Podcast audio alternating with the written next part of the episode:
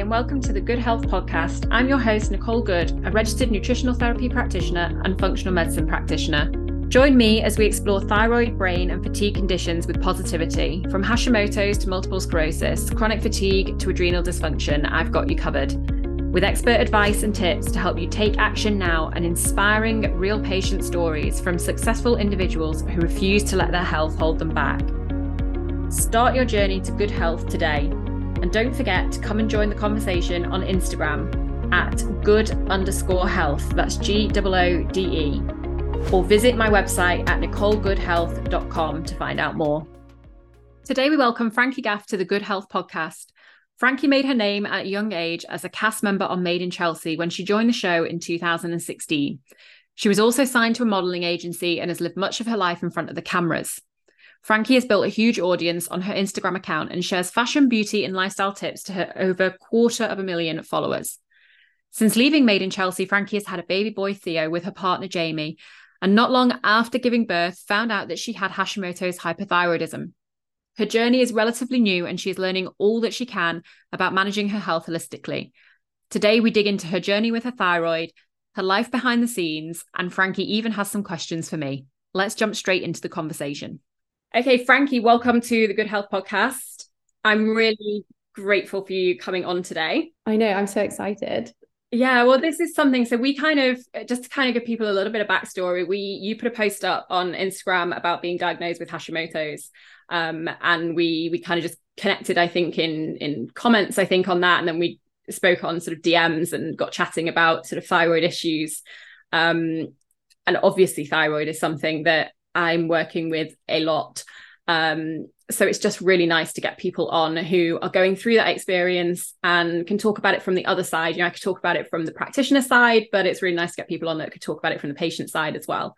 Yeah, I'm I'm really excited because I've also got lots of questions for you. um, so yeah, and also I don't know, none of my friends have thyroid issues or that they know of or Hashimoto, so I actually hadn't heard of it before. But since speaking about it on my Instagram, I've now got so many conversations in my DMs of girls going through the same thing and a lot of other mums, which is interesting because I'm obviously a mum of yeah. one, he is nearly two. And I know it's something that can be quite common after childbirth. Um, yeah. So yeah, it's been really good to speak about it and just connect with other women and also help each other.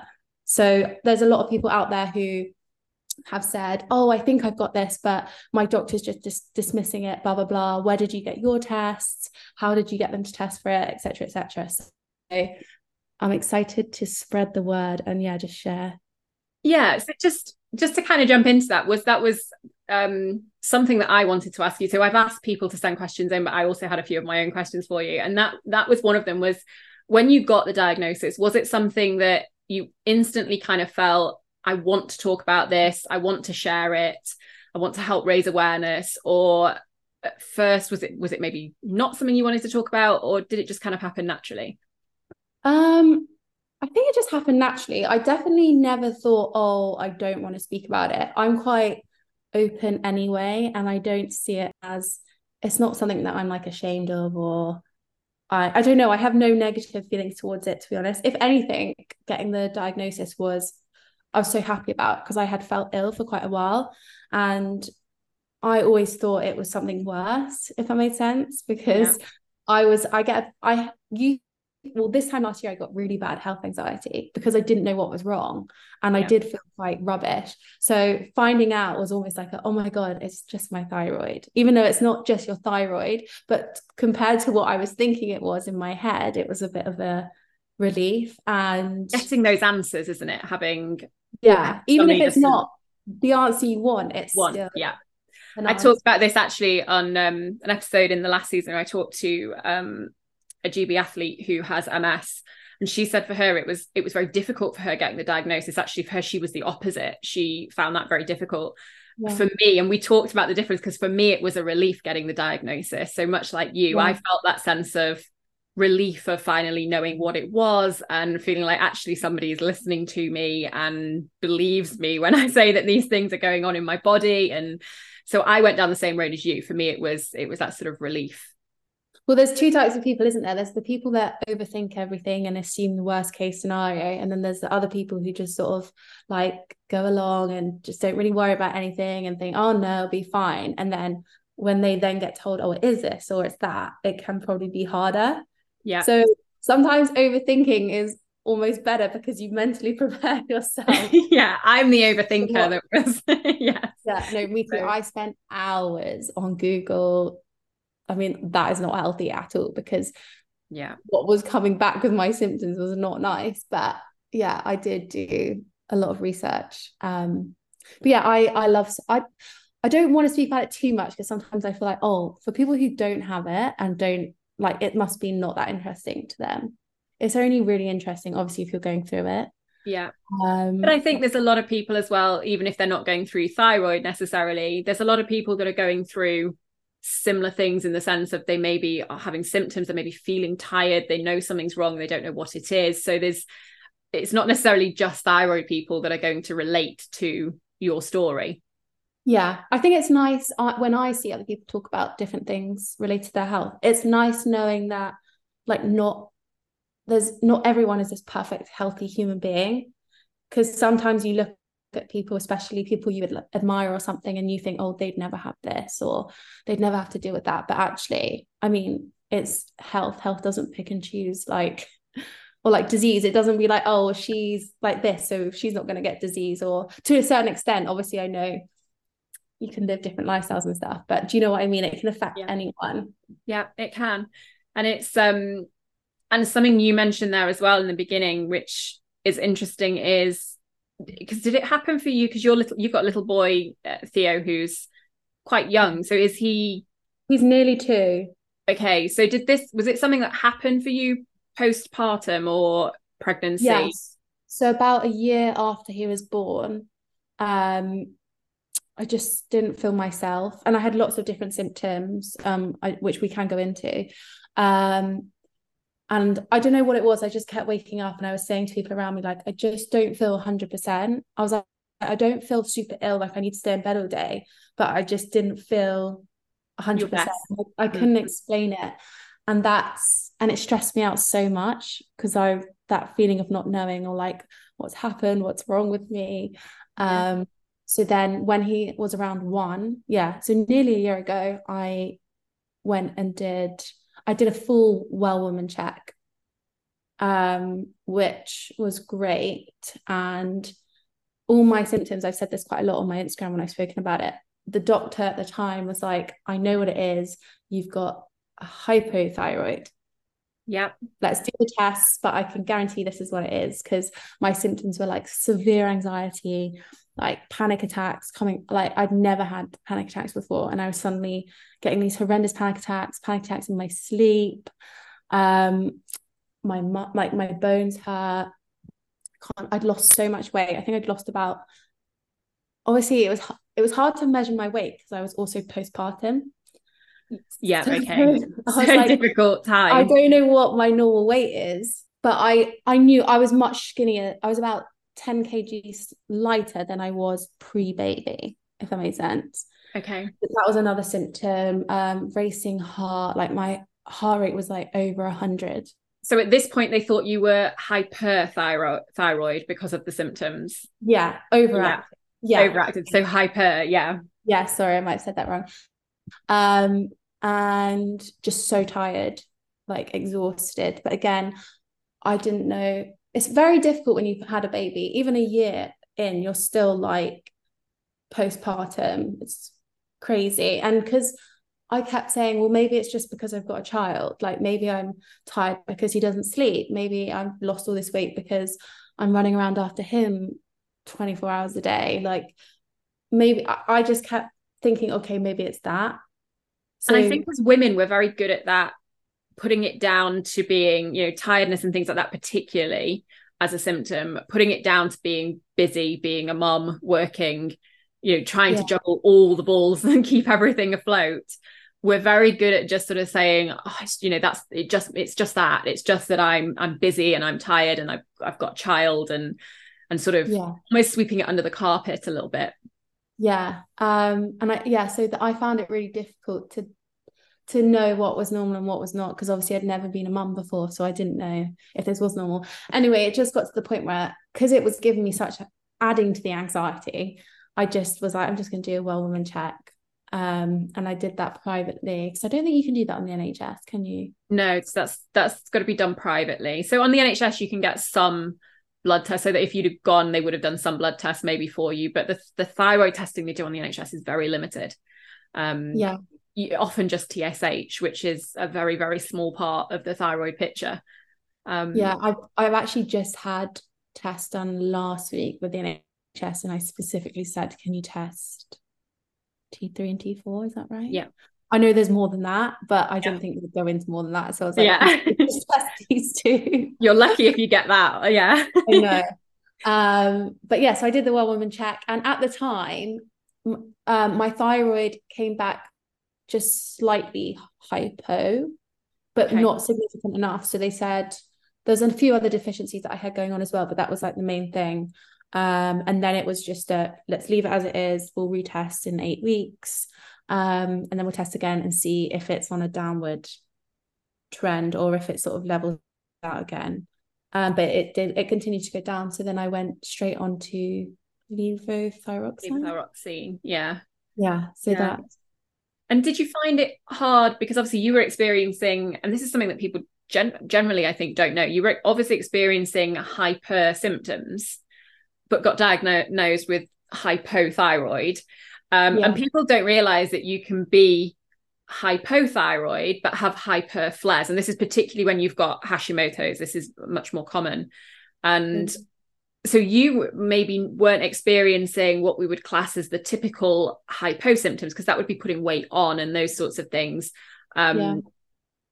did you find that difficult was it were people sort of I mean, being in the public eye, I suppose weight is something that comes up as a conversation that maybe you don't want necessarily yeah. talked about quite so much in the public eye. But was it something where people starting to notice the weight loss? Were they did they not accept that it was down to the thyroid or was that not something that people really picked up um, on people on instagram people didn't I, people would just say oh my god how have you lost your baby weight? blah blah blah. Um to be honest in person i found it really difficult because all my friends and like my partner's friends and their girlfriends would come over and be like oh my god you look amazing. You look so skinny. Um kind of thing. And at the time, I was so anxious about it because I was trying to put on weight because yeah. I felt I was so scared. But I think this was before I knew it was uh, um, because of my thyroid. And at this point, one of like, if you Google extreme fatigue, weight loss for no cause, like it comes up as all these cancer. Yeah. Things. So at, at that moment in time, I was thinking worst case scenario. Um, and then all these people telling me how much weight I'd lost as, as if it was a good thing. Yeah. I think I really struggled with that. I really I found it so I'd never found people commenting on my weight, as in my friends and like people close to me more annoying than ever. Before, I probably would have loved that and been like, oh great, like I'm in good shape. This is great. Thank you. It makes me feel really good. But at the time, I literally I found it so stressful.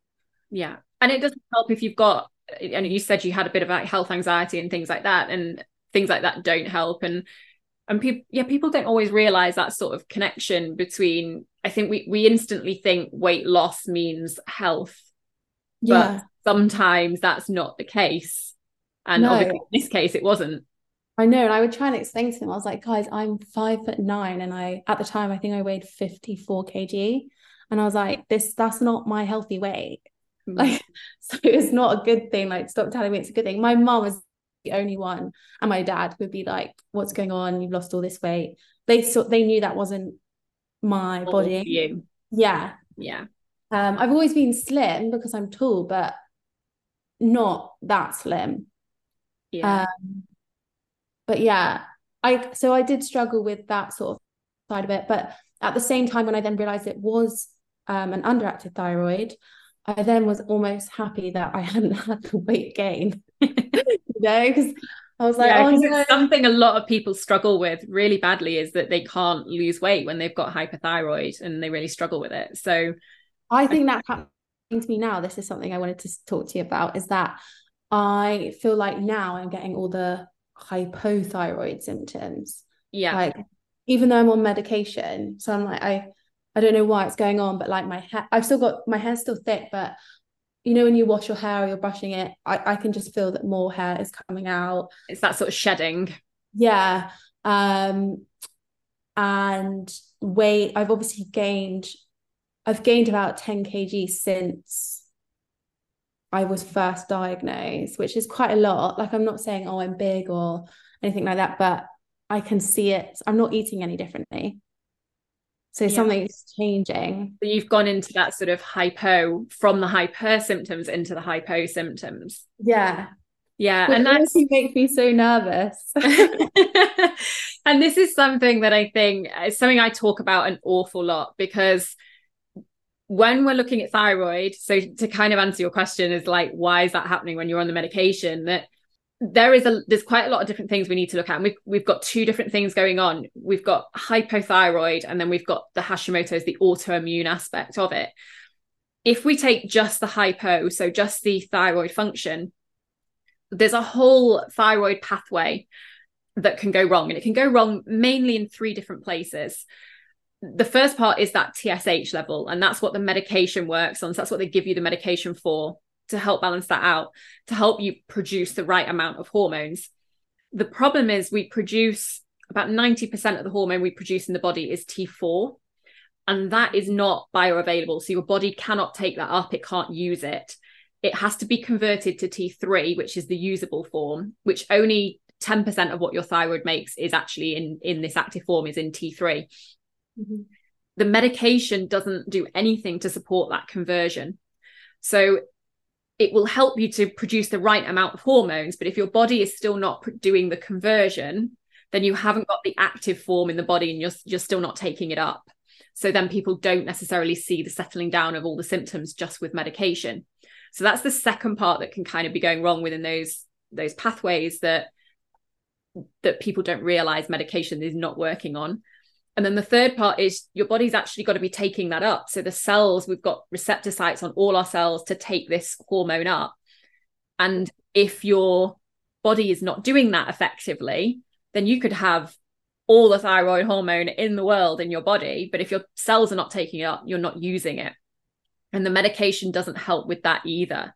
So that's kind of the the thyroid pathway part. And then we've got the other side of things, which is this autoimmune side and the medication doesn't work on the autoimmunity at all. Yeah. so that's that's something that also if that's in balance we're not going to see the benefits of um you know of reduced symptoms and things like that. So just a quick question about the like converting to T3 and what you just said. Would blood tests show whether or not your body is converting it and if your cells are absorbing it yeah so we so not if your cells are absorbing it we can we can tell we can you can get an idea but we can tell from blood tests whether you're converting well so this is where this is where it gets a bit tricky on the NHS because generally they will they will always test TSH and they will keep retesting TSH not mm-hmm. maybe quite as much as we would like in functional medicine but they will do it but they they don't test T3, T4, reverse T3, generally don't test your antibodies regularly either. The usual comment with antibodies is once we know you've got them and we know you've got the autoimmune disease, there's no point in testing them, which mm-hmm. is actually entirely the wrong way of looking at it because your antibodies are a much more stable marker than your thyroid function markers are. So the T4, T3, and TSH.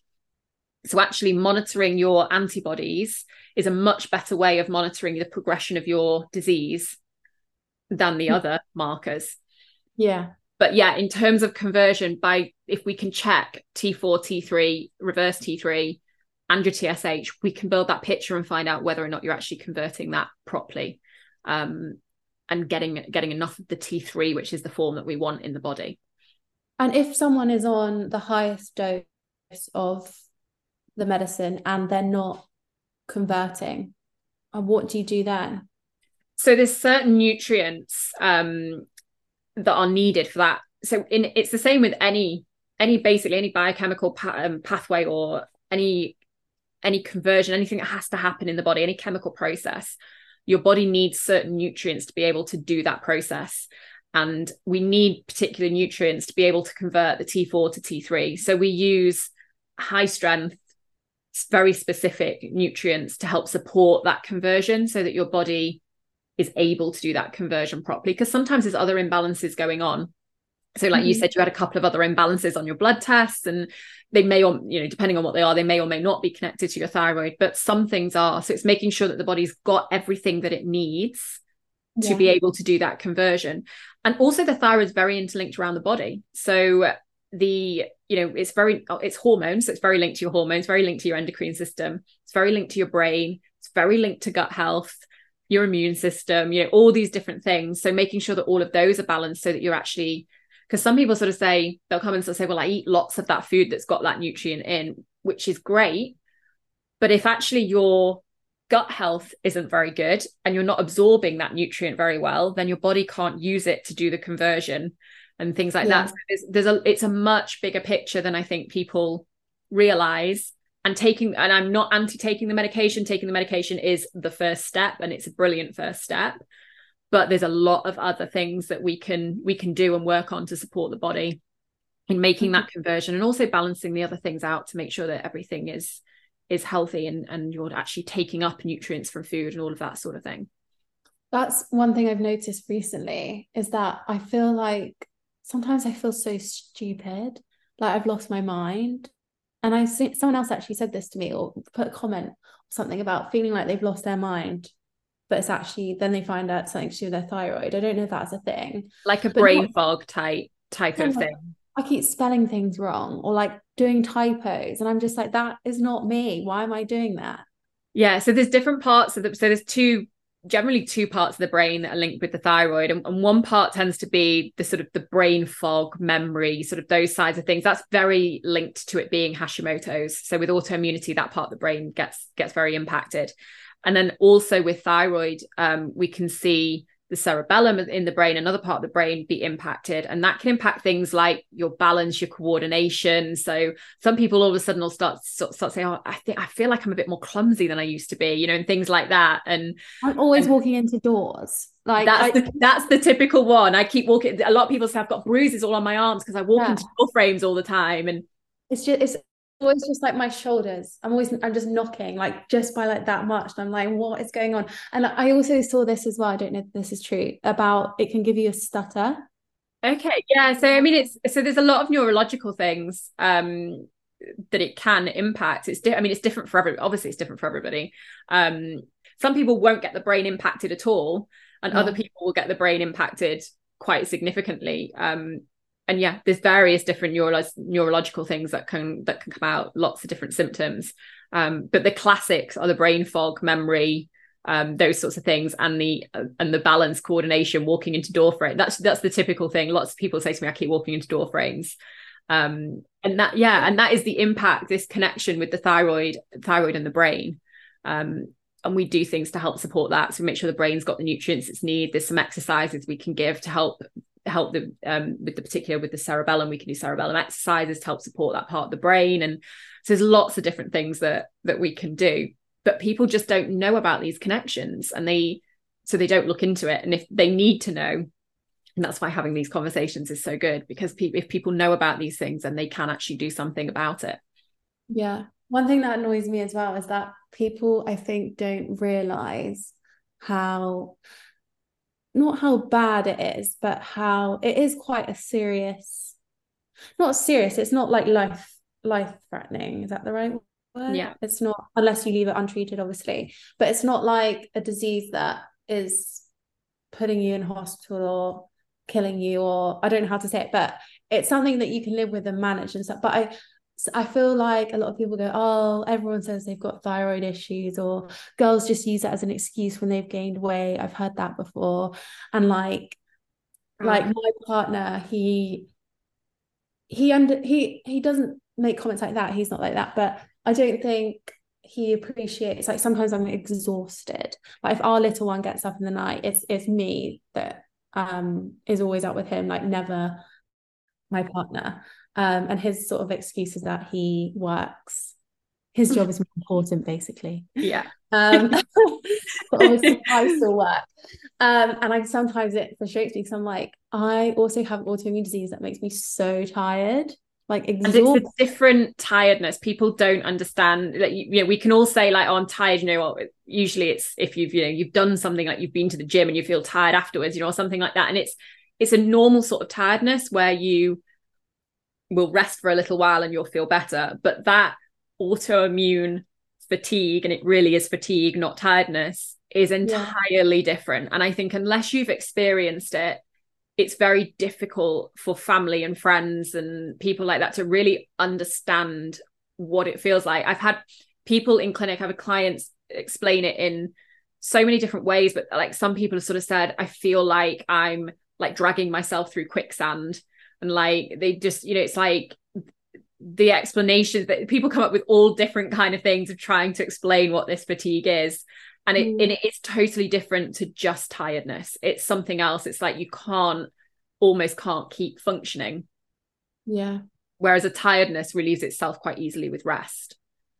Yeah exactly. That's one thing i struggle with of people not understanding that or just not even like having empathy or whatever for it just like oh i don't know because obviously uh, my Theo as well he does he's such a bad sleeper so managing this and a child that just doesn't sleep is can sometimes be absolutely exhausting. Um, but yeah, I think it is hard for other people to appreciate that or understand it. Yeah, and I think people almost, ex- particularly, and I think that's where thyroid is difficult with people with for women who have it sort of postpartum because people almost expect you to be tired they're sort of like, well, you've just had a baby, you've got a young one at home who's like you said, not sleeping, and you know, so you kind of you're just expected to be tired. But yeah. it's if you've got this going on as well, and um, and really any autoimmune disease, because a lot of autoimmune diseases cause this this type of fatigue. Um, it's it's difficult beyond what I think people kind of understand. So if we if we kind of jump into something else because this is something that people have asked and i think it's something that, that a lot of people struggle with is what was your journey or what has your journey been like what is it like now in terms of getting support on i know you said you've been on the nhs and you've been private and a lot of people have sent these questions in like how did you get how did you get the test done? How did you get the diagnosis? Because i know it's something a lot of people struggle with. A lot of people that come to me in clinic you know their big thing is i've just not been able to get the testing done. I've not been able to get the answers. I think it's this but you know i just can't get there. So what's what's your journey been like in in getting to diagnosis and post diagnosis in terms of getting treatment? So obviously i was lucky enough to be able to go private which made getting the tests done easy obviously um but if I was gonna, if I had to do it again and I was gonna go through the NHS, if someone wasn't testing me, I would go to the doctor and literally list the symptoms of the NHS website and be like, "This is what I have. I this like I have all these symptoms. Do you think you could do a test?" I know it's a bit of a silly answer, but if if some if they're literally yeah. not testing you, just tell them you have those symptoms, and then surely they have to do a test. Um, but yeah, my I obviously was lucky enough to go private. I did the full well woman check, which I know is really expensive and it's not for everyone. Um, and the clinic were that I went to were in Marylebone in London. They were amazing. Um, and a few different things came up for me in terms of like I was deficient in iron, vitamin D, quite a few like the uh, things that are commonly deficient in. And then my thyroid was just on the line of being hypo. I always forget hypo. which one. yeah. yeah. Just on the verge. It, I wasn't classified. I don't think it. There's a. Is there a line? I hadn't crossed that line yet, but I was right on that line. Okay. Um, and then they said to me, "Let's leave it as it is. See if it balances out. We'll test you again." In I think they left it eight weeks. Yeah. Um, and then yeah, went back, did the test, and it continued to, to go down. Um, and then they started me on I think 50, I don't know what the measurement is. Milligrams. 50, yeah, 50 mg of levothyroxine. Yeah. Sorry. um, and that's where we started. At that point, I then took it to the NHS because um, the private doctor had said, obviously, I could keep it with them, but it, I was going to have to be tested quite regularly. Also, the doctors that I was going to wasn't local to me. It was about I'm in Wimbledon and the doctor was in Marylebone. So not really far, but if you're going to be doing blood tests every six weeks or eight weeks, whatever it was, you kind of just want it to be on your doorstep. And then yeah. obviously going through the NHS, it was going to be a lot cheaper or cost nothing. Mm-hmm. Um, so that's what I did. And I did take it to the NHS. I requested them to do an antibodies test because I'd said that the private GP had suggested that that was what I did. And to be honest, my they were happy to do that and they did that straight away. Um, so the antibodies test was obviously to test for whether or not it was caused by a autoimmune condition. Is that right? Yeah. yes, that's right. So they do the antibodies to see whether or not it's you've got that autoimmune aspect. So whether or not it's just hyperthyroid or whether it's Hashimoto's. Yeah, and that came back positive. Um, one thing I struggled with when doing those tests was they were obviously very happy to do the test, and then the result came back, and it sort of comes through on the app. So with where I am, you have to then make a doctor's appointment once they've said they've got the results to discuss the results. Right. Okay. But sometimes they don't have appointments for like two weeks. Yeah. So I'm the most impatient person ever. So I obviously went straight on the app and then Googled my result. And also, my friend is a doctor. She's a pediatrician. So she doesn't know everything. She doesn't know that much about thyroid, but she can obviously read the tests. Um, so I actually kind of diagnosed it myself from the result that was given. And then I had a phone call with the doctors, and they were just very, I think I mentioned to you this before, they were just very blase about it. They were like, so yes, it could be this, it could be Hashimoto's, but we don't know for sure. Um, I can't really remember to be honest exactly what they said, but I remember there was no like, yes, this is what you have, um, this is what it means, this is what it is. Um, there was none of that. It was kind of just like you might have it, you might not, but your antibodies come back positive. Yeah, and that's um, that's a sort of a common story I hear is that people are either told that they they're either told they just told they have hypothyroid and not told even if the antibodies come back positive not told that they've got Hashimoto's or it's not explained to them what the difference is so what it means to be Hashimoto's as well as hypothyroid and people don't realize I have a I have a question on my intake questionnaire that is do you have any autoimmune diagnoses? And people will put in the first box where they've listed their diagnoses that they've got Hashimoto's, and then we'll yeah. tick no for the do I have an autoimmune disease? Because they've just not been told that that Hashimoto's is is an autoimmune disease. And yeah. for me, the big problem with that is that if you we know that once you've got one autoimmune disease, you're likely to collect them. So you're likely to get more diagnoses. So the average is five once you've got one. And um, yeah. oh my god! Sorry to be the bearer of bad news.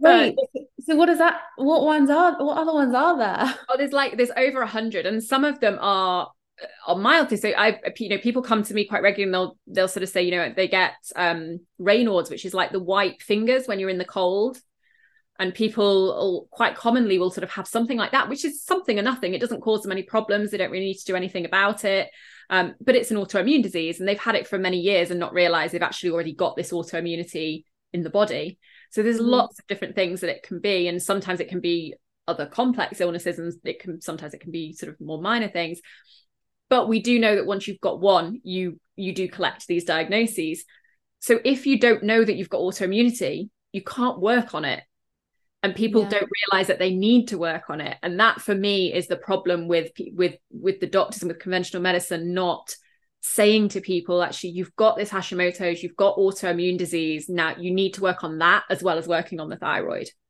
Why are they like that though? I just don't understand. Like surely they know. It's a complex one and it's they're not really doing anything wrong from their from their training. So they're trained our conventional medicine system, the NHS system, is built around acute illness, so not chronic illness. It's built around sort of emergency care, if you like. And they are taught to treat people once they've reached a disease state. So once you've actually got diagnosable conditions with drugs or surgery. That's what medical school teaches people. So that's mm. one issue because chronic illness, a lot of the time, actually, we may need drugs, but we don't necessarily solely need drugs and we don't always need surgery. We need other forms of, of treatment in there. We need a more holistic approach. So the, the NHS system is not designed for chronic illness very well. It's much more designed for this acute illness. And we also don't have, so because the way that our system is designed in the UK, doctors all have specialities. So we've got, you know, neurologists and rheumatologists, and they all specialize in a part of the body and area. We don't have autoimmunology is is not a thing. It doesn't exist. It's not a speciality. So because of that, it doesn't get taught all that much, all that well at, in med school. It kind of gets missed. So there's a lot of cases of people with autoimmune disease where they are they're slipping through the net and they're not getting the support that they need. That is just crazy because so, some of the autoimmune diseases are really serious, aren't they? I mean, yeah. my auntie has had celiac disease, and yeah. she was in hospital with it. Yeah, because she didn't know she had it, but she was so ill. Yeah. So like, how is it just overlooked? I don't understand. Yeah, it is, and it's. I think really in that circumstance, it, it's that it's because it's acute illness that the NHS is designed for. So, you know, if you have something very sudden, you have a heart attack, something like that, they are excellent at dealing with those types of cases.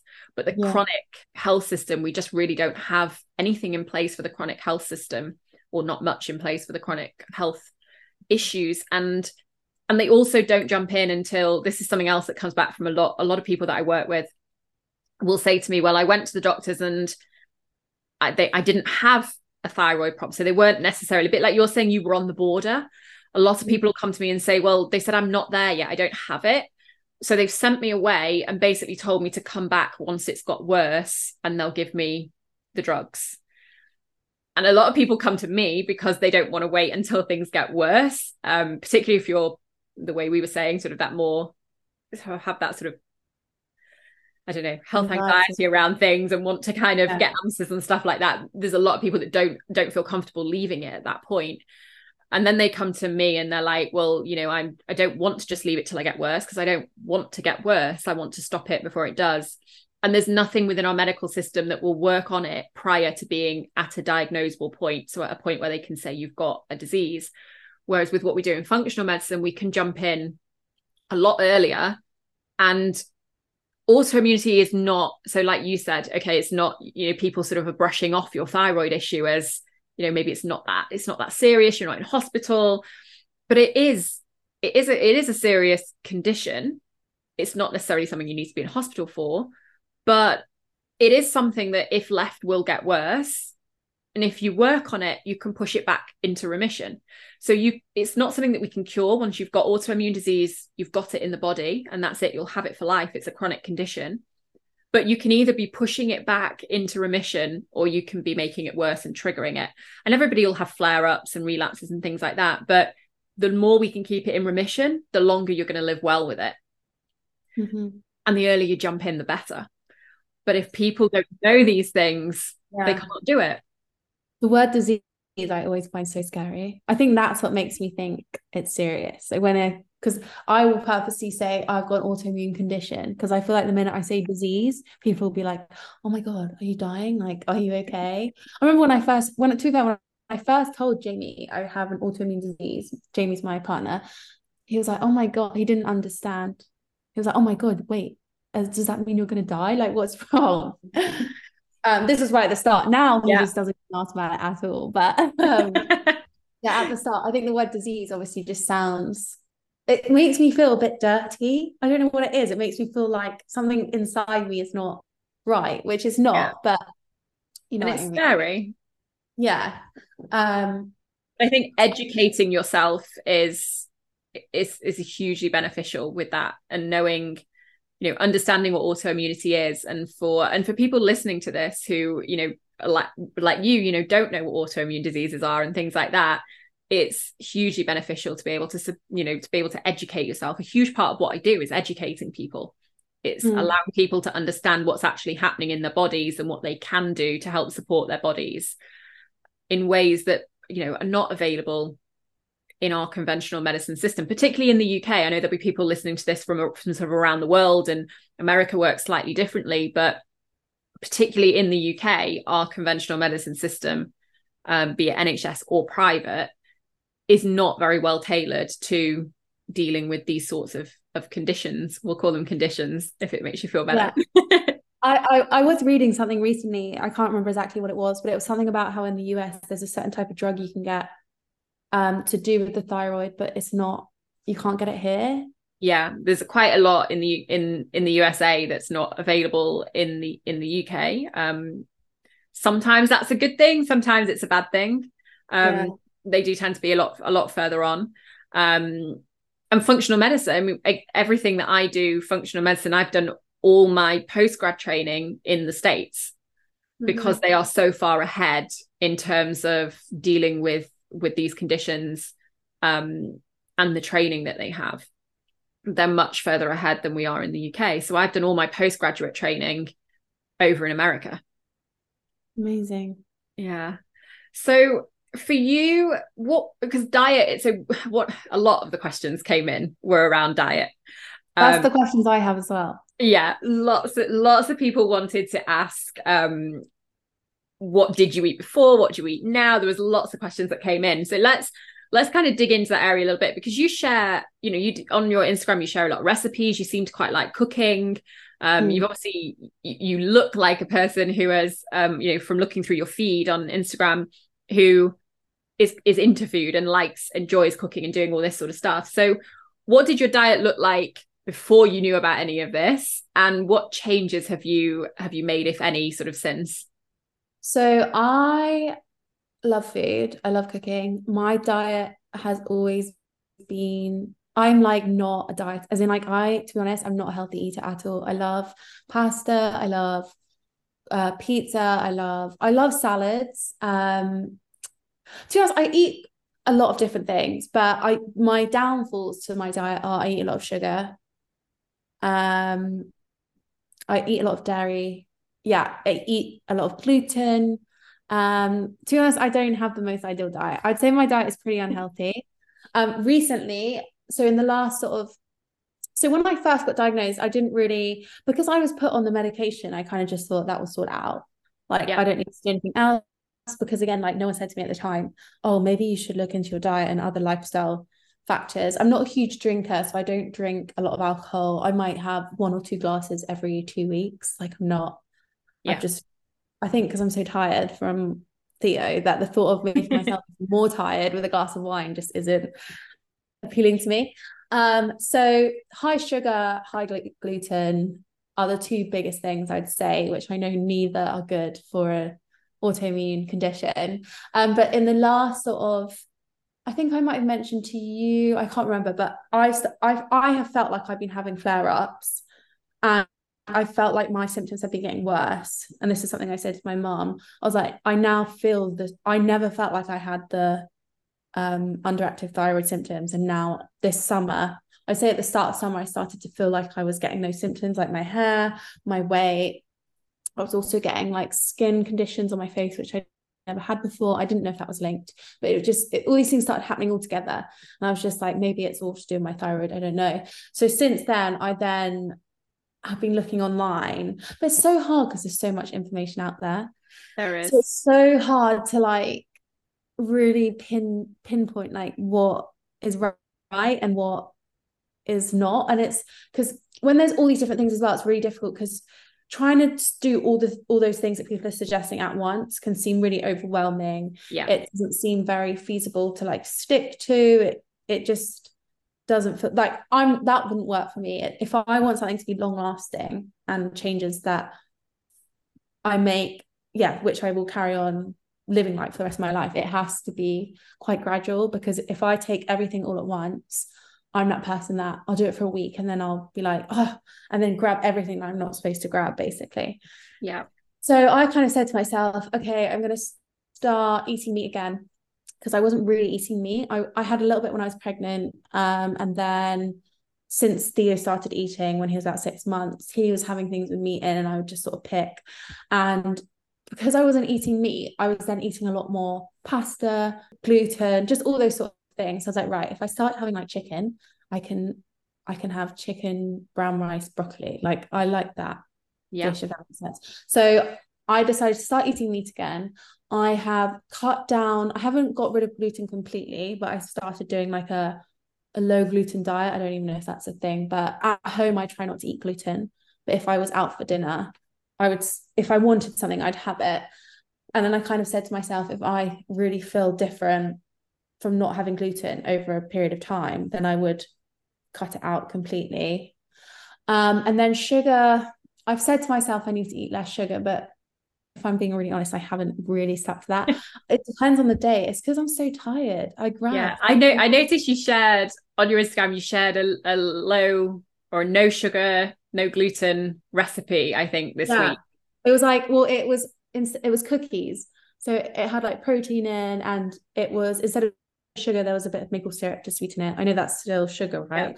it's not yeah but it's a natural it's natural sugar as opposed to sort of white refined sugar. So it's it's definitely a step in in the right direction. Yeah and i made them gluten free um the gluten free thing i can i have done that before like years ago i was gluten free for a while.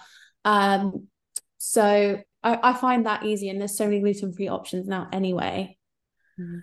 but i feel like my issue is as well is that i like not necessarily like processed food. Like I don't eat a packet of like super noodles, but like I like making like chicken nuggets, but my homemade chicken nuggets, if that makes sense. Yeah. But still got even though it's gluten free flour, it's still like I don't know, it just doesn't feel healthy. Is that? Yeah, I think there's a lot of ways you can make foods like that more healthy. Um, gluten is one of those that with any autoimmune condition, so be it thyroid or anything else, gluten certainly needs to be reduced if not eliminated from the diet. And the reason for that is the the link between gut health and autoimmune diseases. So when we eat gluten we have uh, along the gut wall we've got these junctions that are called tight junctions that open and close and they open and close to let the nutrients from your food through into the bloodstream. So when you eat eating all the good stuff like broccoli and stuff like that and you want to take all the nutrients up from your food you want these tight junctions to open because you want to take those nutrients into the bloodstream so you can get them into the body. What gluten does is opens these tight junctions further, so wider, so they can let through larger molecules. And they're the molecules that we don't want to get through into the bloodstream. And once they've got into the bloodstream, your immune system has to go around and mop them up. So it's activating your immune system all the time, which we don't want with autoimmune disease because then we're at risk of then your immune system is then active and it could further damage in this case your thyroid or whatever it might whatever other condition it might be. It's also it also does similar things with we have a, a blood brain barrier and gluten does a similar thing with the blood brain barrier as well. So it can make things so people often with gluten look for gut symptoms. Like well i don't have you know I, I don't have an upset stomach. I don't have bloating. I don't have gut symptoms. So gluten's not a problem for me. Gluten actually can have a big impact on the brain so even somebody who's got a condition as serious as celiac, which you mentioned before, some people with celiac have no gut symptoms whatsoever, but will have really bad like brain fog type symptoms. And that is the, the impact of the gluten. So gluten is particularly bad with the autoimmune diseases. Uh, another one you mentioned, the dairy. Um, so it's a so it's it's a little bit of a similar thing. It, dairy's got a protein that's very similar to a protein within our body. So we call it it's called molecular mimicry, and the your immune system kind of mistakes your own tissue for this protein in the in the dairy. So that's where the, the problem with dairy comes in. So there's a lot of a lot of reasons for like reducing and taking these things out of the diet gut health particularly with gluten if we if we can take the gluten out we can help heal that gut wall and get it really strong again so that we're not letting things through into the bloodstream and not setting off the immune system and that's really important. That's why we work on gut health a lot with with autoimmunity. But the other thing i see kind of the other extreme of this is a little bit like what you've just said. People often come to me and they've got they've read online oh, i need to cut this out and that out and you know all these different things. And they're on such a restrictive diet. And they may feel better a little bit better maybe initially at first cutting stuff out.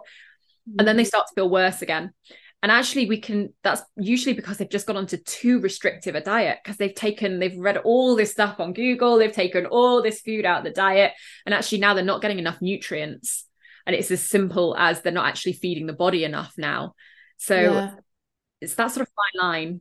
When I was feeling ill a year ago, when I when I didn't really know what I had yet, but I knew there was something, um, I ordered this um, cooking book, and it was the autoimmune diet, Mhm. and it's the most restrictive thing I have Yeah.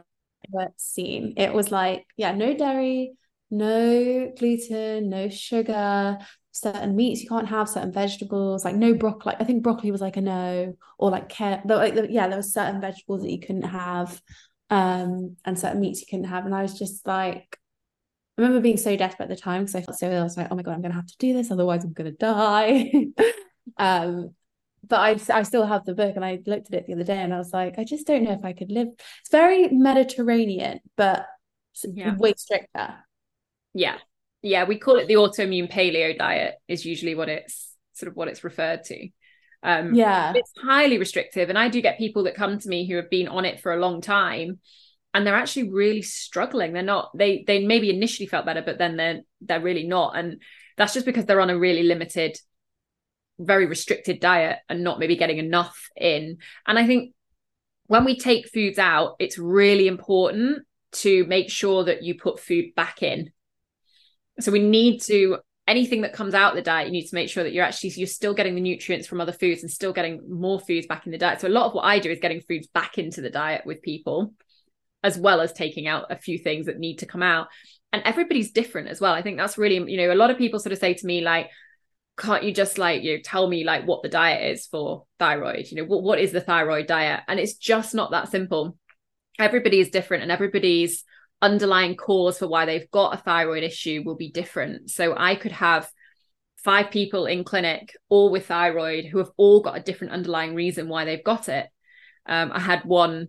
So last week I had a, a load of different thyroid. My my clinic is probably now about 70, 75% thyroid. There's so much of it. And you know, we had underlying different underlying reasons. One had mold toxicity. So we actually needed to work on the mold to heal that. One had gut health issues, you know, the, one had hormone imbalances. So we're working on hormones. So it's different for different people. And there isn't one diet that is going to solve all. What tests did you do to find out? So, like you're saying, one person had gut health, hormone, mold toxicity. What test can you do to find out what could be? all of it. So we do um, we have a comprehensive um, gut test, which is entirely different. So some people come and say, "Well, I've had a gut test on the NHS and they said everything's fine." It's entirely different. We get a 21 page report on the health of your gut. Um, it I would love to do that. Yeah it's it's it's absolutely fascinating. It's really interesting. And so much comes in up in it. It's really um so much detail in it. Um and it's probably most people i work with with thyroid we run the we run the gut test and we look at that and we get this really comprehensive report back. Um and we usually get a lot of findings within that that we can work on. Then we have we can do mold testing. So if people think that mold if, usually with the mold testing we'll try and work out whether we think it's an issue for somebody first. Some people everybody's different a bit like you said. Some people come into clinic and they're like test me for everything. Just run the lot and test everything. Yeah. Me. yeah and that's the way people want to go and that's fine. And if, if you've got the resources to do that and you can you know you want to do it that's a brilliant way of doing it. For other people it's either a not possible they can't afford to do it that way or they are a bit more nervous and they want to deal with one thing at a time. And you know so we, we work different ways but we can do mold testing we can do hormone testing we do adrenal testing a lot with thyroid because your thyroid is very linked to your adrenals and that has a huge impact on your sleep and on your fatigue and all of those sorts of things. Um so there's lots of different testing that we run that is not available on the NHS and not available on private either. So it's only sort of it's more available within the functional medicine world Mm. but it gives us a whole picture of what's going on in the body and that's what allows us to really dig deep and find those underlying imbalances and the root causes of the issues and and get people feeling better So I have one question for you. If I know you've kind of just said that it's really difficult to say because one thing will work for one person, one thing will work for another. If you could give like five, I know you're supposed to be interviewing me, but this is I want to know this. that's fine If you could give five things or five points of advice to someone with hypothyroidism and Hashimoto's, of five changes that they could make, or five things that they need to look at, like whether it's um, cutting out gluten, or I don't know if alcohol is like a big one, or exercise, diet, like five things that you would look at or suggest someone doing. yeah, the first thing I think I would say is get a full thyroid panel done. So if they haven't had, if you get no other testing done, if you, you know, if you really can't afford any other testing, it's so worth paying for a full thyroid panel because you really need to know what's going on. Um, you want to know that what that autoimmune picture looks like. You want to know what the thyroid function picture looks like. You want to know if you're converting. So there's lots of different things that we can get from that. So I guess that would be my first thing. My second thing would be reduce or eliminate gluten would be would be the next thing um, no. sorry. um, yeah, that would be my number two. Um, number three, I think reducing sugar, mm-hmm. um, processed foods, uh, any of those sort of um, and that actually with with gluten free can be an issue as well because a lot of people go gluten free and they go and buy gluten free products that are actually very very much processed foods so mm. that can be an issue as well. So going gluten free, but naturally going gluten free by choosing foods that are naturally gluten free. So lots of like your veggies and your beans and your grains and things that are um your gluten free grains, but things that are naturally gluten free as opposed to that sort of processed switching for process. You know, gluten free pasta is that processed? Uh, depends which it is. So I use sort of a green um green pea pasta quite a lot. Oh, so like a vegetable. Yeah, um, they do like red lentil pasta, um, brown rice pasta, so things like that.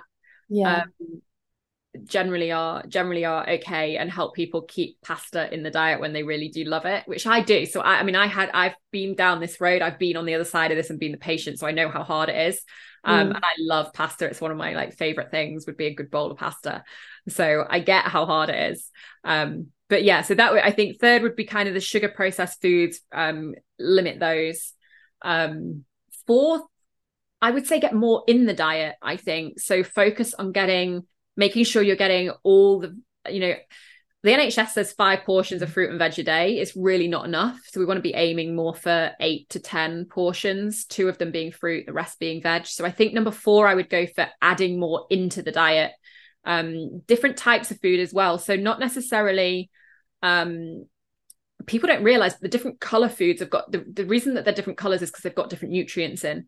So actually, if one week you buy white onion, for example, the next week buy red onion because you're just getting different nutrients. Even though you're eating onion both weeks, you're getting different nutrients in. Buying like tender stem broccoli and then buying your sort of normal broccoli, um, you know, buying purple cauliflower and normal cauliflower, buying different types of apples. So that all increases the diversity in the diet. And that's really mm-hmm. good for your gut health. So mm-hmm. that would probably be my number four. Um, and number five would probably be, which is something we actually haven't touched on yet, which was another question that came in, um, which was around sort of lifestyle. Um, I'd probably go for reducing stress as my number five. Stress yes. is a huge trigger. I know it is hard. um, I don't know how people do that. Like how how can you remove the stress out of your life if the stress is like your child or yeah know? And I think it's it's not about removing it from your life. I think it's about having good techniques to be able to manage stress. Um, mm-hmm and that's where looking at your adrenals comes in because your adrenals are very heavily linked to your stress so making sure that actually you are dealing with stress well your manage your body's capable of managing stress i think you know often i've had it said to me by doctors where they've sort of said oh you just need to like you need to live a stress-free life and not get stressed. And it's like great thanks. That's you know it's not going to happen because it's not going to happen to for anybody. Everybody has stresses at times in obviously, life. obviously we all had a switch. We'd switch it off. Exactly. Of course you would. If you could just say like right i'm not having any um, by the way i'm not having stress anymore. Bye. You know it's like yeah. great. If we could do that fantastic but we can't. Um so it's it's being able to manage it. So i think putting things in place doing things that you enjoy having good relationships you know making sure that you've got a support network um exercise as well. For some people that is something that um you know is a stress relief for them. Doesn't need to be intense exercise. Going for a walk outside you know just just getting out in nature going for a walk um, those things are all very stress relieving um, it might be sitting and reading a book. You know it doesn't necessarily even need to be exercise just getting some things into your life that help you in terms of that um, management of stress. Doing things you enjoy having a bit of like you know joy and fulfillment in life. Um, i think that would be my sort of number five would be around that sort of all that lifestyle stuff. Amazing. Um i had one more question. Sorry. I know you've probably asked me um if you're looking at your gut health what few things can you do to instantly or like steps that you can take to improve your gut health if you are thinking that your gut's not quite right? Because I don't think my gut's quite right.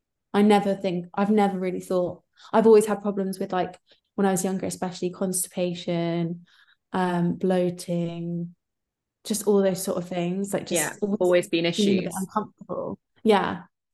Um unfortunately for you one of the first things would be removing the gluten.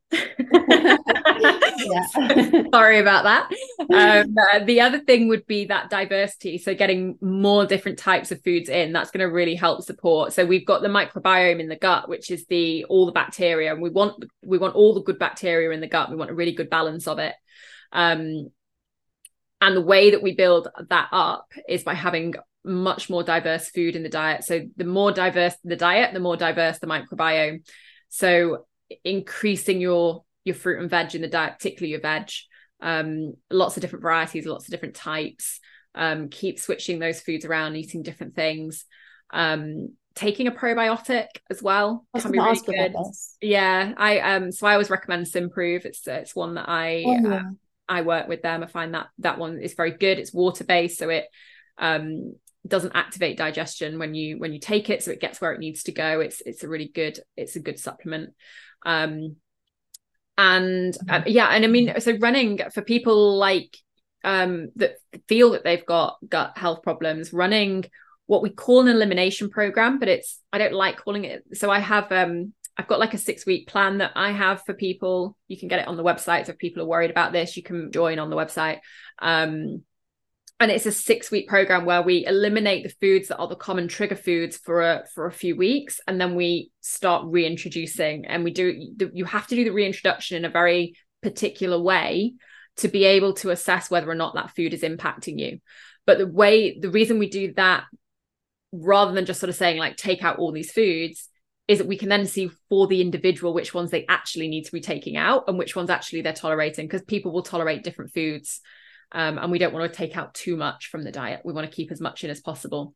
So it's about yeah. taking out all the trigger foods and then reintroducing as much as possible. And We do that over kind of six week cycle. Um, and that can be really beneficial for people as well. But gut health is hugely important with autoimmune um, issues. Okay, amazing. Brilliant. Frankie, thank you so much for joining me today. I've loved talking to you. I know, me too. Thank you for having me. Brilliant. We've got a few things that we're going to put into the show notes below. So we will link um, to your Instagram and things like that. Because I know you've been, you've sort of been talking about thyroid and things like that. So we'll link your Instagram below so people can um, give you a follow and see what you've been talking about and see the recipes that you're sharing as you're doing a few more of those kind of gluten free and sugar free ones. But thank you so much for being here today. Really appreciate it. Mm, thank you for having me. If you're looking to support your thyroid, we've got many things for you that can help. We're going to link these below in the show notes. But we've got free downloads, things from understanding your thyroid test results to 30 steps to thyroid health.